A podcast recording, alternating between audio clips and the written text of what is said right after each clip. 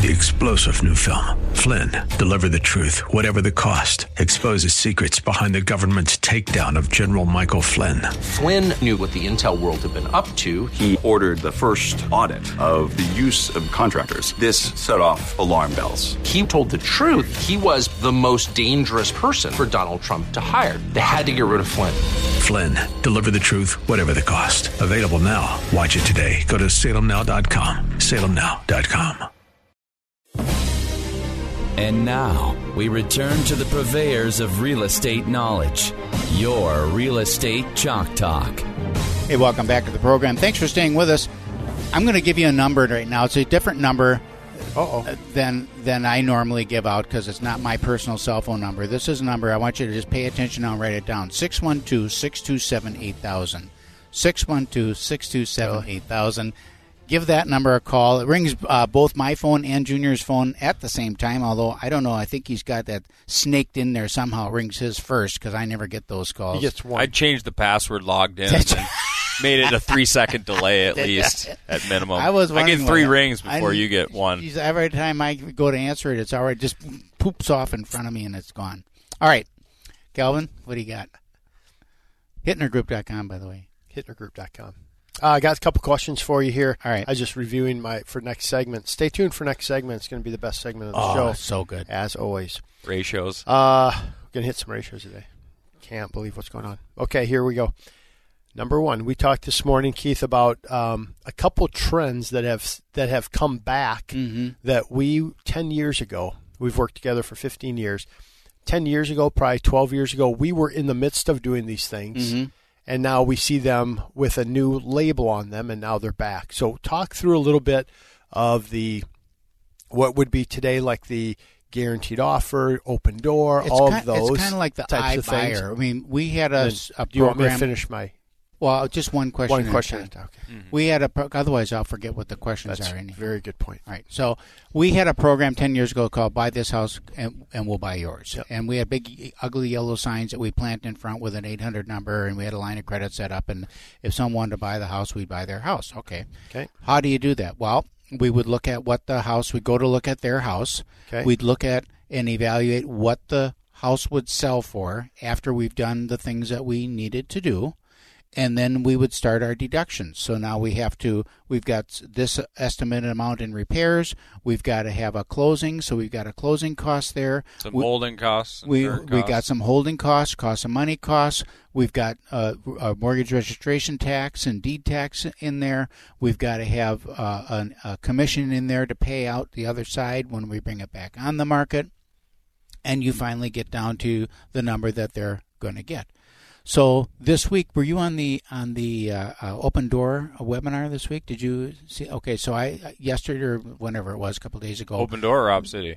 Opendoor. So Opendoor had a webinar, and they were talking about iBuyers and their Opendoor program. Opendoor, as you know, is may not know, but is an affiliate of Lennar, so they share ownership and board members, and and so they are a iBuyer, which is one of these cash offer places, and so they're going through how you can have the conversation with a seller and use the the iBuyer program as an option with your seller in, during the listing process as a, just another option to do because it might be something that's a good fit for them based on whatever their circumstances are, and and so we went through a you know about that and the trends of of uh, home purchases and with them they paid out you know blah blah blah and bought so many houses and all that. Okay, so then I'm thinking, geez, this is the same thing that we used to do. So they sent me their net sheets and their and their as because we attend the webinar, so that we Right. have their Excel spreadsheet about how they calculate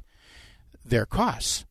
And it's like this was my spreadsheet that I used 12 years ago. It's the same thing. So I sent out. Uh, we got four properties that are coming on the market here in the next week or so, and so I just sent all four of them into them to see what happened, and three of them were rejected. Hmm. They would not buy that house because of fill in the blank. And and, and one of them was just like a pretty darn normal house. Mm-hmm. And uh, one townhome in Inver Grove they sent an offer back on. And the offer was nine thousand dollars less than what we're going to bring it on the market for. The fee was eight and a half percent. Mm-hmm. Right and so it, it and now And- and now they and have to now spend they're going to have their send the inspection and Yep. go in and see what They'll more give them another point or point and a half. Exactly. They'll be at ten percent. Exactly. So here's a real world example, and we we, we got time left.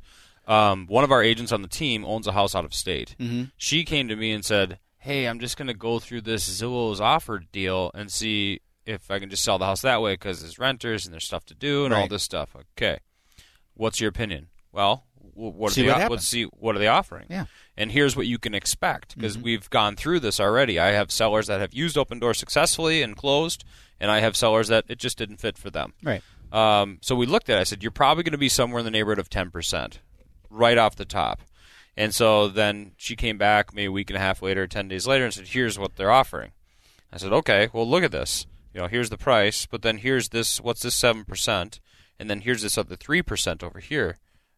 Is it going to cost you more or less than 10% to sell that, to, to refer the deal to somebody in the in that state mm-hmm. that you're going to get paid on that referral, A, and B, is it going to cost more or less than 10% to sell that property? Plus, there was another, you know, s- some odd dollar fee. Right. said, well, probably, it's probably going to cost less to sell it that way. said, right. And then what about this number that they're saying that they'll pay you? Is it worth that on the open market or is it more than that? Like, we got to find what the real number is now. Mm-hmm. Right, right. They offered this, but what is that number? Mm-hmm. And a lot of times it's more than that, right? And maybe if you do a little carpet paint, like you guys have Right. some money, you can throw a little something at it. Right. And then is that money that you invest worth the delta? And then most of the time, it is. Right. It's more advantageous as a seller to hire a real estate agent to sell the property than it is to go through that iBuyer program because they need to hold it. They they'll nip you. They'll nip you. Absolutely. Get So- more when you sell, pay less when you buy. And sometimes it's sometimes it works. Right. It did for us in one in one case at a house in Lakeville. It worked, um, but most of the time it does not. Some the in most cases the and and they had acknowledged this. The decision to you go with them has nothing to do with money.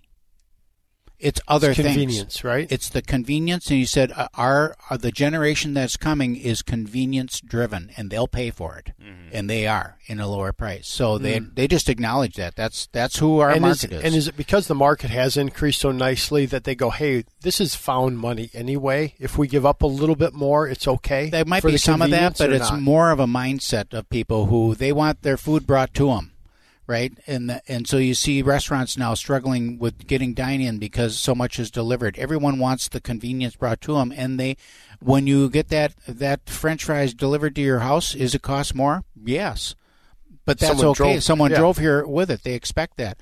If I have this convenience, is it going to cost me more? Yes, but I don't want to deal with it. You know, it's that mindset is hmm. one thing, and there is some other things like they have extended closing date, you know, some flexibility with closing date times and all of that stuff uh, that come. So it's other than financial, because if you look at a, fina- a straight financial picture, uh, it, it it does not make sense at all. Isn't that interesting? Yeah, it does not make sense at all. It's clearly better if you're going to put it on the open market and you take that profit and mm-hmm. you take those holding costs because you got to live somewhere anyhow. Right. So you might as well defer that cost and p- keep it in your checking account as opposed to giving it up. Are you finding time on the market with properties right now shortening, or is it always pretty Seems- fast, Yeah, it's Pretty it, quick. pretty it quick? seems pretty so if some- status quo. I'd Yeah, say. yeah, okay. I think you're right. So if somebody's like, "Hey, I'm going to buy something," and they have to, so take this example of the one we talked about this morning. They they want to sell before they buy. Could you do both at the same time? List their home and then also be looking for a property, and then just, I mean, is the market moving swift enough that you can sell theirs, coordinate closing dates? Well, the new is. purchase, push it out far enough that we can.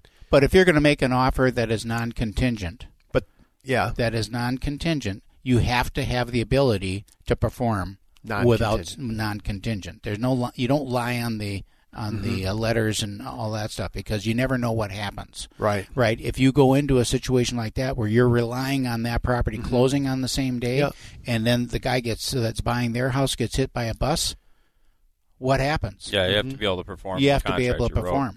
Yeah, so like in this one, what we're doing is we're going to get them a pre-approved, non-contingent, Mm-hmm. right?